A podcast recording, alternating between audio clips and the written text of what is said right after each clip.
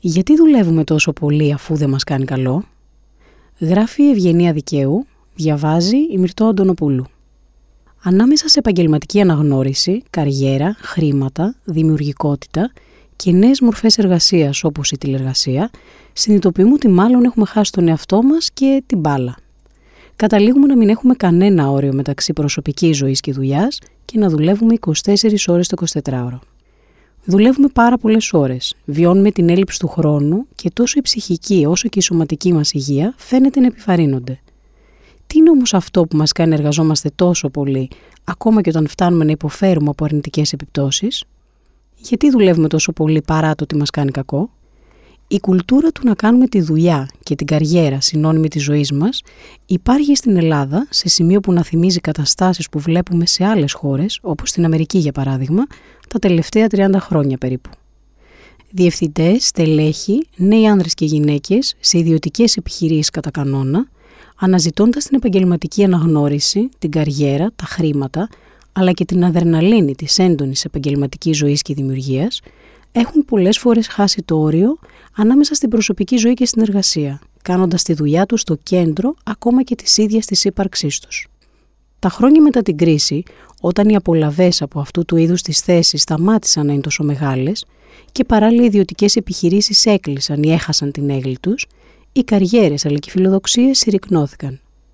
Έτσι πολλοί έτειναν να θέσουν άλλες προτεραιότητες και να σταματήσουν να θεωρούν την επαγγελματική σταδιοδρομία το σημαντικότερο κομμάτι της ζωής τους.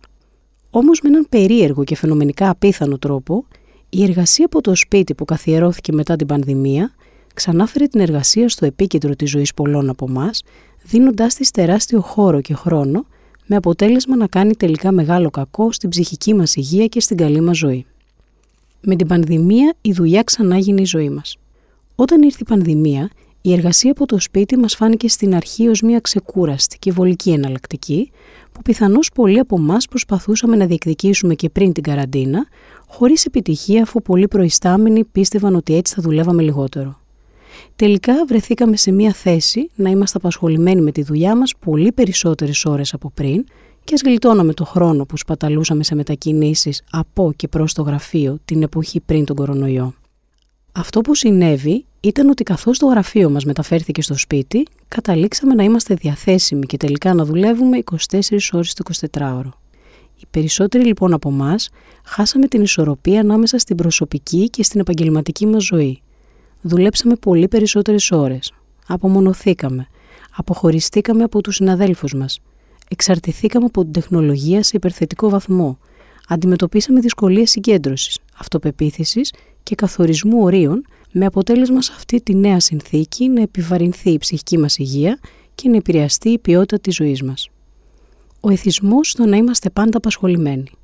Η κουλτούρα του να είμαστε συνεχώς διαθέσιμοι για τους προϊσταμένους μας, αλλά και απασχολημένοι ταυτόχρονα, θεωρείται βραβείο για την αφοσίωσή μας.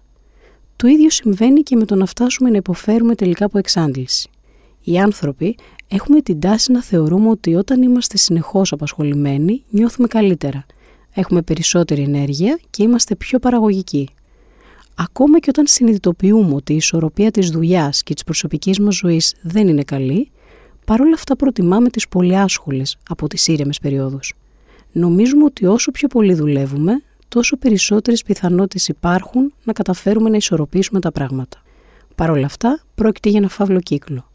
Όσο περνάει ο καιρός, εξαντλούμαστε από την πολλή δουλειά είμαστε λιγότερο παραγωγικοί και χωρίς κίνητρο για να δουλεύουμε.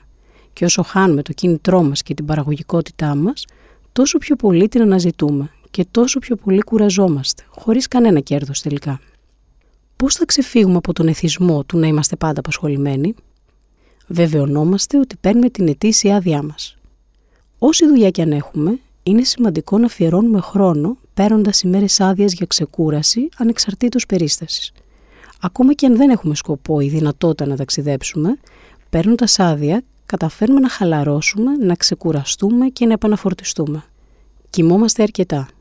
Ακούγεται αυτονόητο, αλλά ενώ γνωρίζουμε πόσο σημαντικό είναι να κοιμόμαστε ικανοποιητικά, τόσο για το σώμα όσο και για το μυαλό μας, συχνά βρίσκουμε λόγους και δικαιολογίες σχετικά με το γιατί δεν μπορούμε να το πετύχουμε.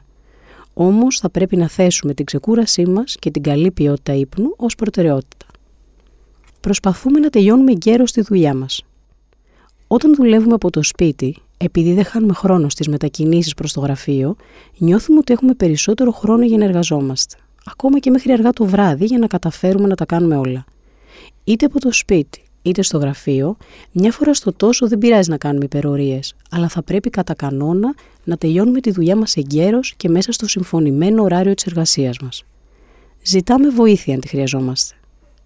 Αν νιώθουμε ότι δουλεύουμε υπερβολικά και ότι έχουμε πολλές ευθύνες, ίσως είναι σκόπιμο να μιλήσουμε στον προϊστάμενό μας για τυχόν προβλήματα που αντιμετωπίζουμε και επηρεάζουν την υγεία μας κατά τη διάρκεια της εργασίας αλλά και εκτός αυτής. Αν παλεύουμε με την εξάντληση ή την εξουθένωση, μπορεί να είναι ωφέλιμο να πάρουμε μερικές μέρες άδεια από την εργασία μας για να ανακάμψουμε και στη συνέχεια να επιστρέψουμε με ένα σχέδιο που θα μας καθοδηγήσει σε πιο βιώσιμες πρακτικές εργασίας.